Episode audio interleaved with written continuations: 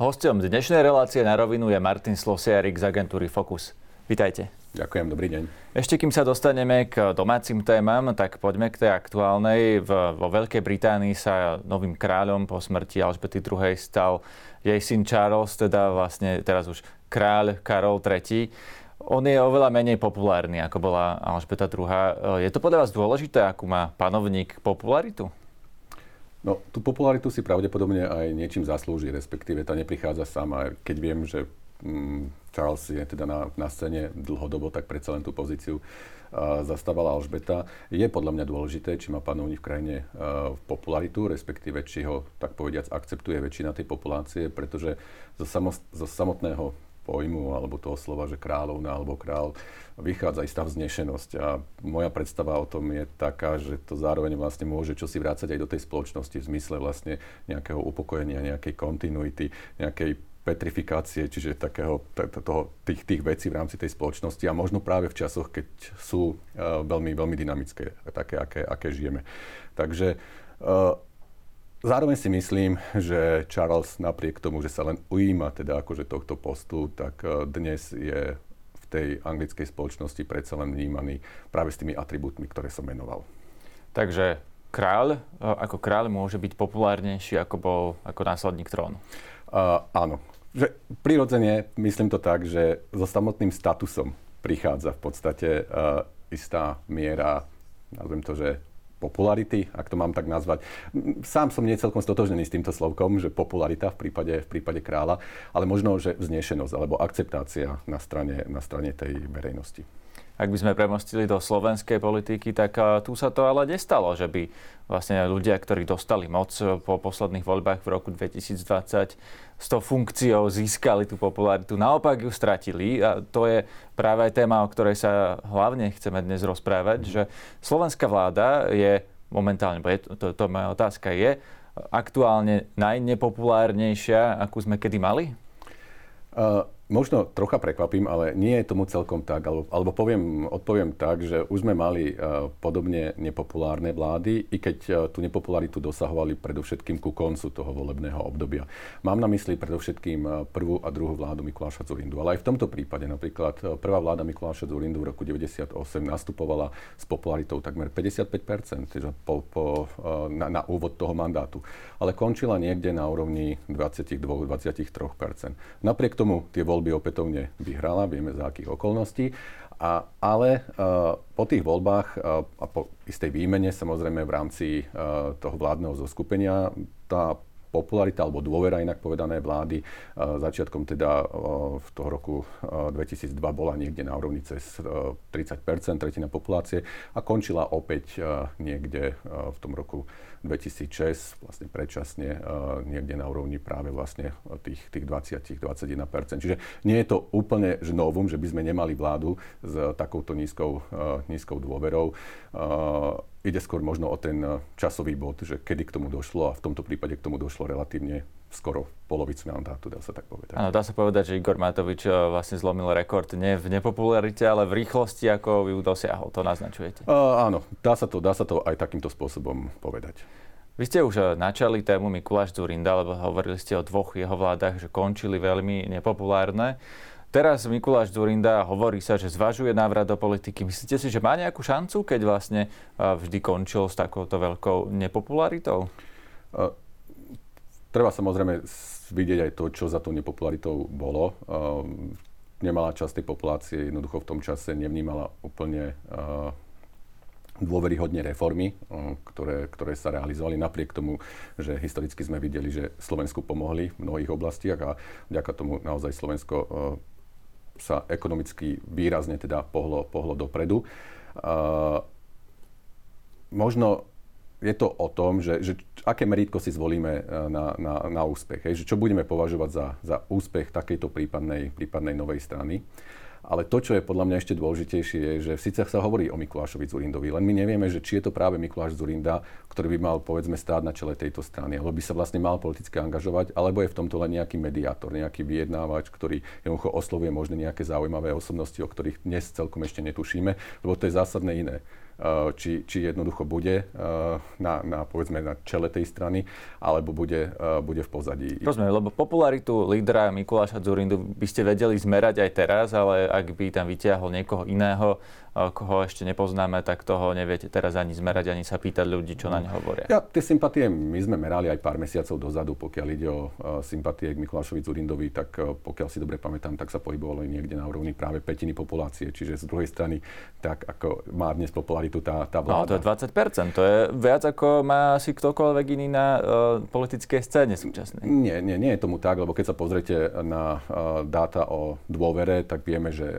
Mm, aj keď uvidíme, čo bude vlastne po teraz, e, povedzme, v tých septembrových dátach alebo oktobrových, keď opätovne budeme merať dôveru, pretože máme tu nejakú novú politickú situáciu a určite aj voliči na ňu budú reagovať a uvidíme, či sa to, povedzme, dotkne aj dôvery. Predovšetkým teraz mám na mysli lídrov tých súčasných no, súčasných koaličných strán a, a SAS, doplním to takýmto spôsobom. Ale áno, 20% z tohto pohľadu sa môže zdať veľa, ale zároveň si treba uvedomiť, že väčšina týchto voličov je dnes stranicky identifikovaná. To znamená, má nejakú preferenciu. A tam sa nedá očakávať, že 20% tých ľudí sa teraz odvihne a automaticky prejde k strane Mikuláša, Mikuláša Zurindu. Skôr si myslím, že tá strana, ak by vznikla a ak by tam bol aktívny teda Mikuláš Zurinda, by začínala uh, podstatne menšími, eh, menšími ziskami. Musela by si do istej miery ako keby zaslúžiť eh, tú, tú dôveru, ale je tam teda nejaký priestor na to, aby sa stala prípadne práve tou stranou, ktorá môže potom miešať karty, tak ako tomu bolo v mnohých minulých vládach, respektíve pri zostavovaní vlád, kedy nejaká nová strana práve umožnila vznik eh, koalície, o ktorej sa možno dovtedy neuvažovalo celkom. Politici často hovoria, a najčastejšie to hovorí Igor Matovič, že nedôveruje prieskumom, lebo sme už videli, že mali pred voľbami, myslím, 7, vyskočili na takmer 25. Čo je váš zásadný argument? Je to tak, že tie prieskumy neodrážajú tú realitu v tých voľbách, alebo je to len jednoducho rôzne meranie v rôznych časoch rôznych vecí? Ono je to už až také, také kliše uh, povedať, že uh, ne, neverím prieskumom a zároveň sa to patrí, ako keby povedať na strane politika. Až takto zle to vnímam niekedy. Uh, ale treba si možno rozobrať uh, tie, tie veci a povedzme aj to, čo sa stalo pred voľbami uh, 2020. Áno, Igor Matovič rád hovorí, že v novembri alebo v oktobri, nepamätám si presne, mal preferencie na úrovni medzi 5-6 percentami. Dokonca uh, zaznievali hlasy alebo sa uvažovalo o tom, či dokážu tú tendenciu zvrátiť práve preto, že tam uh, prišli nejaké nové strany, ktoré oslovo, oslovovali podobný typ voliča. Uh, ale videli sme v tých ďalších meraniach, ktorých bolo neúrekom, a to posledné bolo ešte v čase uh, moratória a tesne, tesne vlastne týždeň, myslím, že pred konaním samotných volieb. To bol ten neverejný prieskum, keď si pamätáte, a tá iniciatíva 50 dní, ktorá vlastne na to meranie ukazovala preferencie Olano na úrovni 20% A potom ešte v tom týždni nastali isté udalosti, ktoré zásadne určite pohli tými preferenciami. Takže tvrdíte, že tie prieskumy presné sú, ale len v tom čase, kedy sa robia a teda uh, nedá sa na základe nich predvídať, ako dopadnú voľby. Uh, áno, vo väčšine prípadov je to presne tak, ako hovoríte. Sú samozrejme aj také nudné voľby alebo nudnejšie voľby, kde potom spätne viete povedať, že merali sme síce dva mesiace predtým a de facto sa vlastne už nič zásadne nepohlo, lebo tam neprišiel... Ktoré to boli naposledy? Lebo ja si vždy pamätám nejaké prekvapenie. Uh, ja si napríklad pamätám posledné prezidentské voľby, že po tom, čo sa pán Mistrik zdal kandidatúry a boli tie merania, kde uh, veľmi rýchlo súčasná prezidentka Zuzana Čaputová vlastne vyskočila na 40% tak de facto potom sa už na tých číslach nič, nič zásadné vlastne nezmenilo. Hej? Ale, ale presne to je ten faktor, že či sa tam niečo nové môže objaviť, to je ale nie osobnosť, lebo tie kandidátky sú, sú uzavreté. Skôr je to o tom, že či sa niekto môže vzdať napríklad kandidatúry, to je veľmi dôležitý uh, faktor. A potom prirodzene, veď beží uh, kampaň, predvolebná kampaň. To znamená, že keby cieľom tej kampane nebolo zmeniť nálady obyvateľstva, tak všetci tí ľudia, ktorí, ktorí robia túto robotu, by, by vlastne nemali prácu. Na to vždy poukazujem, že vlastne to je cieľ uh, celej celej tej mašinérie, hej, ktorá, ktorá je za tým, aby sa snažila ovplyvniť nálady toho obyvateľstva. Na tých prieskumoch e, je často najzaujímavejšie to, čo vlastne ľudia v nich nevidia na prvý pohľad. Teda nie tie preferencie, ale tie nuancy za tým. Mm-hmm. Napríklad, že ktoré strany majú podobného voliča, ktoré strany majú aké názory na uh, ktoré otázky, mm-hmm. alebo voliči ktorých stran. poďme si skúsiť tieto dáta, ktoré vy poznáte a verejnosť nevždy rozobrať. Napríklad, máte nejaké dáta o tom, či by dokázali stráviť voliči takú koalíciu, ako o nej hovorí o budúcej možnej koalícii Igor Matovič, že napríklad hlas z SAS, možno z PS alebo s nejakými ďalšími stranami, ale na tieto dve mhm. najväčšie hlas SAS mhm. sa teraz zamerajme. Uh, uh, zatiaľ sme vyslovene, že akceptáciu takejto koalície, povedzme medzi voličmi SAS nemerali. E, máme nejak, môžeme sa pozrieť povedzme na nejaké indície práve z hľadiska nejakých iných otázok, ktoré sa týkajú všeobecnej akceptácie, povedzme strany hlas medzi voličmi SAS. No tam to nebude určite prekvapivé, čo vám poviem, že tá akceptácia nie je veľmi vysoká. E, to, to znamená, že takto na prvú by som mal povedať, že to nie je dobrý nápad. Ale na druhej strane vlastne uh, je, je to o tom, je to o tej komunikácii a je to samozrejme aj o výsledku samotných volieb. Aj politici častokrát hovoria, ale používame to aj my analytici, že koalícia sa netvorí deň pred voľbami, ale deň po voľbách. Uh, to znamená, aj tam ten volič potom vidí tie možnosti, uh, ktoré môže, ak, a, aké sú možnosti vzniku vlády a tam sa naozaj ako tie možno úplne, že, že relatívne zásadné predvolebné vyjadrenia aj voličov o tom, s kým, a, uh, s kým vytvoriť a s kým nevytvoriť vládu môžu relatívne, relatívne rýchlo meniť. Čiže Áno, urč... tá realita tých volieb to ukáže. Áno. Ale uh, to, čo ma zaujíma, je, že či tí voliči majú rovnaké alebo rozdielne pohľady na svet. A to sa dá merať tým, že im položíte aj iné otázky. Určite. Uh, napríklad, ja neviem, ako sa staviate k migrácii, ako sa staviate k Európskej únii, ako sa staviate k vojne na Ukrajine, k americkej zmluve alebo teda americkej obranej zmluve. Mm-hmm. O tom uh, niečo vieme povedať, ako tieto dve strany SAS a Hlas, ako ich voliči vnímajú svet?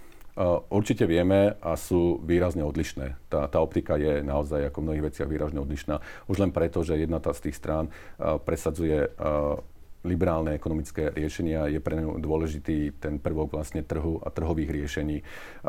Je viac, možno väčší, väčší rozdiel vidím vlastne v týchto ekonomických a sociálnych témach, lebo hlas prirodzene viac inklinuje práve vlastne k tým sociálnym témam.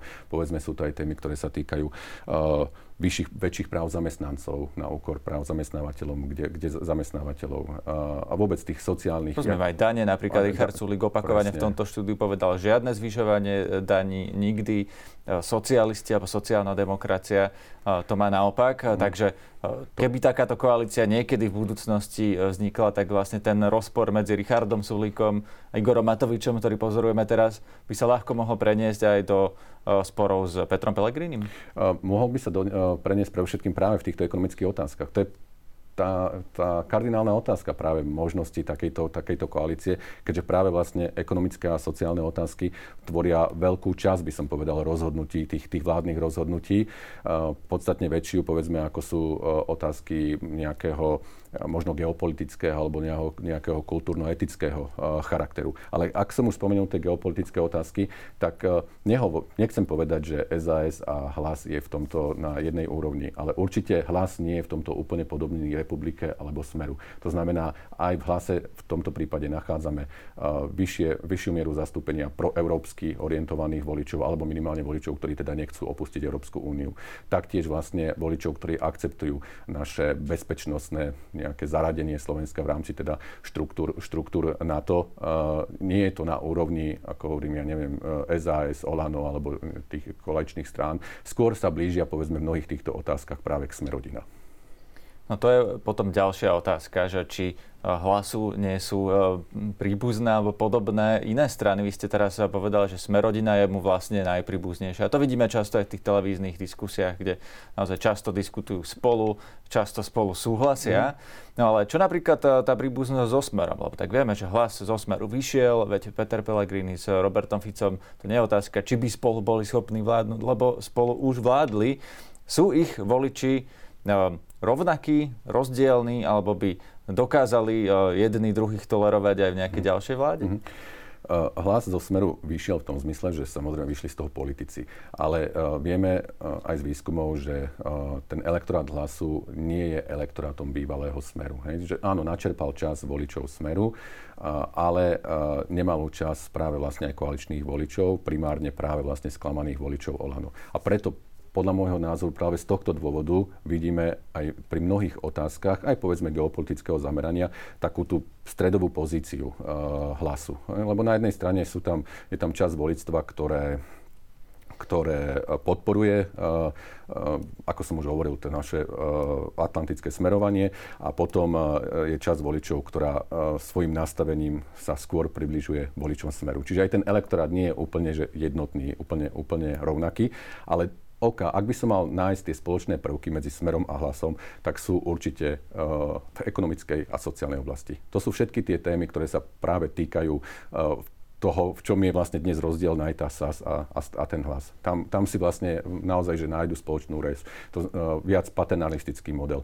Uh, štát starajúci sa o jednotlivca a jeho šťastie. Uh, v tomto sú, sú si naozaj podobní. A v čom sú si ešte podobní je aj takéto seba zaradenie voličov, povedzme na, tak, na takej tej pravolavej uh, v škále alebo na tom kontinu, kde naozaj nemala čas voličov oboch tých strán, do, dokonca väčšina sa vlastne zaraďuje k, tomu ľave, k tej ľavej časti politického spektra. Mimochodom, čo je rozdiel proti republike napríklad, kde je to podstatne rôznorodejšie. Aká veľká časť spoločnosti si dáva záležať na téme napríklad boja proti korupcii, lebo to bola dôležitá téma predchádzajúcich volieb. Tu z toho, čo hovoríte vy, že časť voličov Olano prechádza vlastne k hlasu, Vyplýva, že to možno, alebo to mi teda skúste potvrdiť alebo vyvrátiť, či sú to ľudia, ktorým e, na tom protikorupčnom boji záleží, alebo sú pre nich dôležité tie, povedzme, tie chlebové témy. Mhm.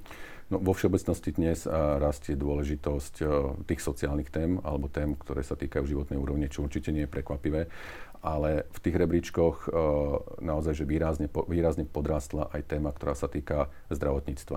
A to nie dnes ani, že kvality zdravotníctva by som povedal, respektíve nejakej efektívnosti, ale fyzickej dostupnosti zdravotníctva. Aj keď ja moderujem rôzne skupiny s voličmi, také diskusné skupiny, tak dnes naozaj je ja úplne vidieť ten posun v tom, v tom naratíve, ako voliči chápu vlastne tému zdravotníctva. Predtým veľa hovorili vlastne o takých že vylepšeniach, by som povedal, že to, to, to, mm-hmm. tohto celého, ale dnes hovoria naozaj o tom, že že nemám kardiologa, nemám takého, onakého doktora, neviem sa tam dostať, to mi zrušili, nechcú ma, uh, v okrese ma nechce prijať uh, jediný. Toto je dôležité, dôležitejšie ako tá korupcia. Toto je určite, áno, toto je pre nich dôležitejšie ako samotná, samotná korupcia. A ešte dobre, keď ste už spomenuli tú tému korupcie, tak pamätám si vlastne presne na výskum uh, po voľbách roku 2020, kedy pred voľbami tá téma bola, naozaj patrila medzi top témy.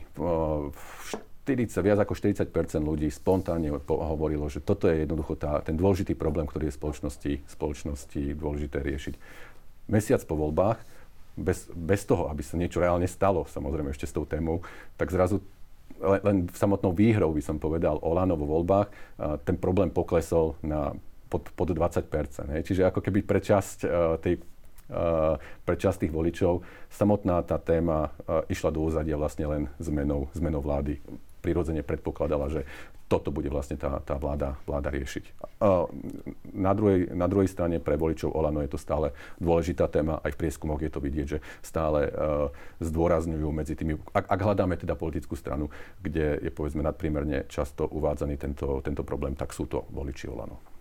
To, čo pozorujeme, čo robí Robert Fico, tak momentálne to vyzerá tak, že sa zbližuje s hnutím Republika, ktorí sú vlastne niektoré odsúdení fašisti, napríklad pán Mazurek, aj právoplatne odsúdený. Um, no a vidíme, že sa zbližujú nejakým spôsobom politicky, podáva si ruku s pánom Uhríkom. Postavili kandidátov do uh, komunálnych volieb, nejakých spoločných, uh, to myslím až v 30 rôznych, či už teda, teda obciach alebo uh, župách. Mm-hmm. Ako to vidíte? Prečo to Robert Fico robí? Na jednej strane určite vníma, a predpokladám, že majú aj oni prieskumy, istý potenciál voličov práve v republike. Lebo ak hľadáme stranu, ktorá, ktorej je smer dnes blízky práve na základe tých rôznych ideových tém, o ktorých som hovoril, a teraz nemyslím len sociálnych, ale práve aj tých geo, geopolitických, to znamená uh, Európska únia, naozaj NATO, uh, názor na Rusko a Putina, uh, orientácia nejaká geopolitická krajiny do budúcnosti, tak tam má podstatne viac spoločného s republikou ako, ako s hlasom. Uh, na tých dátach to vidieť.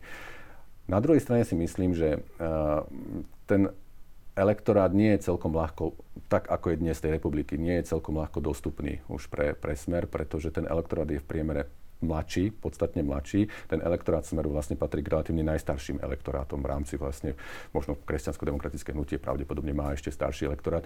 To znamená, že uh, ani ten Fico nie je pre nich, uh, aj napriek tomu, že do istej miery mu dôverujú, nie je pre nich vlastne úplne, že ten, ten atraktívny, nie je pre nich ten, ten líder tej budúcnosti. Hej. To vidia práve vlastne v tých uh, mladých uh, politikoch, uh, tej relatívne mladých politikov tej republiky. No a Robert Fico, vy ste to naznačili, že sa zaujíma o elektorát eh, republiky. To znamená, že čo, chce im zoprať voličov, tak ako to spravil Andrejovi Dankovi, že jednoducho vykradol elektorát SNS a tá sa potom nedostala do parlamentu? Určite sa tomu snaží priblížiť, pretože vidí tam potenciál a ak by sa mu to podarilo, tak práve má šancu predbehnúť Petra Pellegriniho v preferenciách a byť to jednotkou. A vieme, že je veľmi dôležité, kto vyhrá voľby, pretože ten, kto vyhrá voľby, zostavuje, zostavuje vládu a má, tak povediac, v, v rukách tú, tú, tú budúcnosť, môže oslovať tých partnerov a môže im urobiť prípadné, prípadné ponuky. Čiže jednoznačne, republika je dnes stranou, ktorá podľa tých posledných meraní aj našich sa pohybuje niekde na úrovni medzi 6, 7 až 8 niekde v tejto mm, intervale 6 až 8% s potenciálom rastu ale uh, to, te, ten potenciál rastu aj z druhej strany vlastne limituje ten smer. Rovnako ako možnosti rastu smeru limituje hlas na jednej strane a na druhej strane určite aj republika. Takže je to taká stratégia ako napríklad Viktor Orbán, keď predbiehal Jobbik sprava, mm-hmm. Tak vlastne z nich spravil úplne inú a oveľa menšiu stranu. Áno, áno. Je to vlastne, podľa môjho názoru, je to podobná stratégia v tomto zmysle. Prečo takáto slovenská ľavica, oni si teda hovoria, že slovenská sociálna demokracia, Prečo je nacionalistická? Lebo to je teda v Európe pomerne, um, ako by som to povedal, unikátne? No lebo je to karpatský typ demokracie. To znamená, ktorý v sebe podľa môjho názoru práve združuje nielen prvky, lavicovosti, ale aj prvky, výrazné prvky práve vlastne toho, toho nacionálneho, hej, toho, toho národného. A bolo tomu tak aj v minulosti a z tohto hľadiska podľa mňa len Robert Fico je, je konzistentný v tomto, v tomto svojom prístupe. Hovorí sa napríklad aj o spájaní, možnom spájaní menších stran, napríklad KDH a za ľudí. Tam si viete predstaviť, že keby to tieto dve relatívne malé strany dali dohromady, že by tam mohol e, nastať ten nabalovací efekt a teda získali by výrazne viac, ako majú momentálne v prieskumoch spolu? Ja si myslím, že k tej, nazvem to, integrácii v tejto časti politického spektra pravdepodobne bude musieť dôjsť, lebo je naozaj že dosť výrazne fragmentovaná. A netýka sa to podľa mňa len týchto dvoch strán. Ale Myslíte ďalších... konzervatívci teraz? Ko, áno, myslím, myslím, myslím konzervatívci, keď ku konzervativizmu sa hlási kde kto uh, v rámci, v rámci teda toho politického spektra, lebo nemyslím si, že sme rodina, uh, ktorá taktiež ako jasne vyznáva tieto hodnoty, uh, má dnes dôvod, alebo bude chcieť vlastne byť súčasťou nejakej tak, takéhoto typu integrácie v tejto časti politického spektra. A, a konec koncov vlastne aj republika, či ľudová strana naše Slovensko, ktorá zdôrazňuje konzervatívne hodnoty, je mimo a určite týchto, týchto úvah. Čiže skôr myslím strany, ako je Dobrá voľba, umiernený napríklad, občianskí demokrati Slovenska, čo tam ešte máme, na čo som... V zásade také, tieto menšie, menšie strany, ktoré možno nie zjavne sú definované ako konzervatívne, ale minimálne stredové a kde si viem predstaviť nejakú formu spolupráce a ktoré naozaj na seba nabalujú buď jednotky percent alebo uh, do, do percenta nejakého hlasov, čo je čo môže byť v konečnom výsledku naozaj ak sa nedostanú do parlamentu, ak sa neprekročia hranicu 5%, tak ten prepad mm, nebude, nebude malý. Hej. Hlavne v prípade povedzme kresťansko-demokratického hnutia, ktoré sa o to bude pokúsať už vlastne tretíkrát, to znamená dvakrát je mimo, mimo parlamentu. No otázka uh, je, uh, kto to bude lídrovať. To je veľmi dôležitá otázka. Podľa mňa uh, vidieť to práve aj na hlase. Uh, hlas bez Pelegriniho by nebol určite hlas. Vidno to na množstve samozrejme iných strán, môžete no, Tu nadviažem rovno pri tom KDH, lebo čakajú nás e, župné a komunálne voľby, tie teda budú výrazne skôr ako tie mm. parlamentné, už e, vlastne e, v, na konci októbra, na prelom októbra, novembra majú byť tie voľby. Milan Majerský, predseda KDH, je prešovský župan, kandiduje znova a má tam aj vážnych protikandidátov v, vo svojom kraji. Keby napríklad Majerský prehral, Oslabilo by to jeho pozíciu na čele KDH? Tá pozícia bola nedávno potvrdená v rámci KDH, ale určite nie je dobré ísť do parlamentných volie po prehratom súboji v župných voľbách. Čiže minimálne by sa určite objavili hlasy, ktoré by vyvolali diskusiu aj v tom vnútornom prostredí o tom, že konec koncov je to primárne ako vnútorná otázka a, a, a možno práve aj otázku možnej integrácie v tejto časti politického, politického spektra. A, áno, súhlasím s tým, že v rámci toho, tej prešovskej župy uh, dostal uh, um, predseda KDH veľmi silného protikandidáta v osobe Michala Kaliňáka. Tam ten súboj osobne ja považujem možno za jeden z najzaujímavejších, ktoré nás čakajú v tých nastávajúcich župných voľbách. Oni budú prvýkrát spojené, tie župné a komunálne. Zmení to niečo na tom, že je tam vždy pomerne nízka účasť? O, myslím, že aj, aj keď človek nad tým len premýšľa, nemusí byť analytik, tak povie, že prirodzene tie lokálne voľby, teda voľby do tých eh, miestnych samozpráv, či už obcí alebo miest, eh, pravdepodobne budú mať ten efekt, že eh, zmobilizujú aj volič, účasť voličov v tých župných voľbách, pretože treba povedať, že to, budú jedn, že to bude jedna volebná komisia. Ten rozdiel, pokiaľ som ja správne informovaný, bude vo farbe obálok, ktoré budú voliči, voliči dostávať. A keď nad tým premýšľam, nemyslím si, že bude zasa že úplne ne, ne, nejaké veľké kvantum voličov, ktorý si povie, že tak uh, túto odvolím a túto, tú, túto neodvolím. Myslím si, že väčšina tých voličov, väčšina tých voličov nakoniec vlastne bude voliť v oboch tých voľbách. Ak vychádzame vlastne z nejakých historických dát, ktoré sa týkajú priemernej účasti uh, v obecných voľbách alebo voľbách do obecnej uh, samozprávy, tak tá sa, si dobre pamätám, v posledných nejakých štyroch týchto voľbách pohybovala na úrovni 47 až 49 Čo, čo je pomerne dosť. Čo je, to je pomerne dosť. Čiže naozaj sa dá očakávať, že sa celková účasť aj v župných voľbách uh, zodvihne a pôjde, pôjde vyššie. Môže tam nastať nejaké prekvapenie v tých voľbách? A tým myslím e, niečo, čo potom bude mať aj celoslovenský dosah, že ja neviem, opozícia výrazne vyrastie. Alebo naopak napríklad hnutie Oľano, ktoré má síce nízke preferencie, ale môže potvrdiť si županov po celom mm-hmm. Slovensku. Mm-hmm. Toto sú dobré body, ktoré ste spomenuli, pretože práve hnutie Olano má šancu potvrdiť si podľa mňa županov, minimálne teda keď hovoríme o županoch v Trnavskom aj v Žilinskom kraji, aj keď nepredpokladám, že tie, tie, tie výsledky vlastne, alebo ten výsledok bude tak možno jednoznačný, ako tomu bolo pred 5 rokmi v tomto prípade, lebo tie voľby boli v roku 2000, 2017. Vo všeobecnosti často, sa častokrát hovorí, že tento typ volieb je takým predskokanom vlastne tým parlamentným voľbám, že ako keby to ukáže nálady v rámci tej spoločnosti. Nemyslím si možno tentokrát minimálne z pozície tých jednotlivých županov, že to bude úplne indikátorom vlastne toho stavu tej spoločnosti. Lebo zmeranie vieme, že ten, tá spoločnosť je veľmi nahnevaná, uh, hrubla v zmysle uh, aj, aj vyjadrovania uh, sa k politike, aj nedôvery jednoducho k politikom. Uh, na druhej strane mnohí tí župani v podstate, ak sa teda venujem teraz úrovni, úrovni županov, idú do uh, svojho druhého funkčného obdobia, čo je celkom z hľadiska teda uh, samotných tých volieb a logiky tých volieb uh, pre nich dobrá správa, rozpracovali si nejaké projekty a ak nemajú, tak povedia, z tých kostlivcov v skriniach, hej, v skrini, tak uh, majú do istej miery výhodu v tom, že sú známejší v rámci, v rámci toho kraja.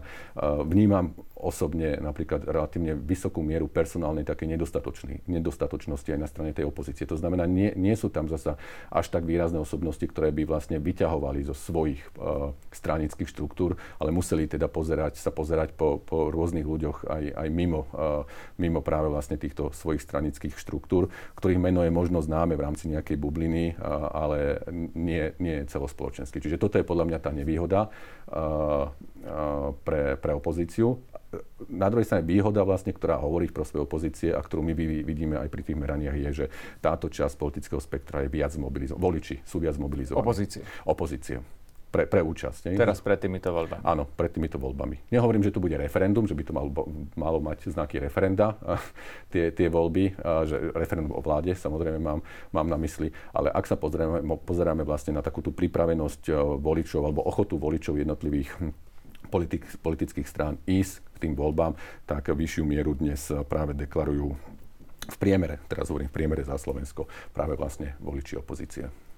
To znamená, že sa musíme pripraviť aj na to, že budú starostovia, primátori, možno nejaký župan, napríklad z Hnutia republika, ktoré vyšlo z SNS? Uh, to si osobne nemyslím. V mnohých, vo viacerých krajoch, nemám prehľad o všetkých obciach, v podstate častokrát súťažia v rámci povedzme jednej župy aj kandidát republiky, ale SNS a prípadne ešte inej strany, ktorú vo všeobecnosti môžeme vnímať v rámci tejto časti politického spektra. Čiže do veľkej miery podľa mňa bloku, sa navzájom blokujú alebo si mm-hmm. blokujú množstvo hlasov, ktoré môže ten, ktorý kandidát získať. Čiže osobne neočakávam, že predovšetkým v tých veľkých mestách, v tých väčších mestách, naozaj teraz nechcem hovoriť o, o menších uh, me, um, obciach, uh, by mali byť, byť úspešní v týchto voľbách. Tam, tam ja tú stratégiu skôr vidím naozaj v tom, že kandidátov nasadzujú aj kvôli tomu, aby uh, jednoducho využili tie voľby na, na prezentáciu, na posilnenie svojej značky práve ako prípravu do parlamentných volieb. Ešte úplne posledná otázka. Ako sú podľa vás Slováci pripravení na tú cenovú a energetickú krízu, ktorá teraz nastáva, ide zima a zároveň dá sa zdražujú napríklad aj potraviny. Do akej miery sú Slováci naozaj chudobní a teda naozaj budú mať problém a do akej miery je to bublina? Mm-hmm. Uh asi sa pýtate na to, že ak sa my pýtame teda tú otázku subjektívne, aby zhodnotili tú svoju životnú úroveň, tak možno častokrát sú tam uh, ľudia skeptickejší v zmysle, že sa prezentujú v tom negatívnejšom uh, svetle, než v skutočnosti sú. Na druhej strane si naozaj myslím, že dlhodobo kladieme otázky, ktoré sa týkajú povedzme aj toho, že či majú nejakú rezervu, akú veľkú majú rezervu v rámci toho rodinného rozpočtu. Keď si dobre pamätám, približne štvrtina domácností dnes hovorí, že nemá finančnú rezervu a ďalšia nemalá časť tých domácností hovorí len o niekoľko mesačnej rezerve. Uh, vieme, že tie ceny energií v prípade, ak by sa nejakým spôsobom nezastropovali, by výrazne narušili rozpočty mnohých domácností, dokonca si myslím, že väčšiny domácností.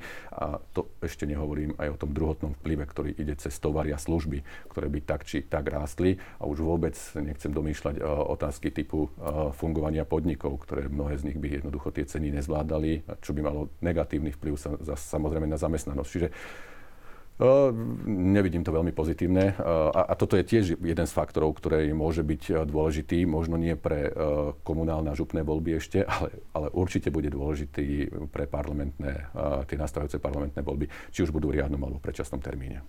Ďakujem za rozhovor. To bol Martin Slosiarik z agentúry Focus.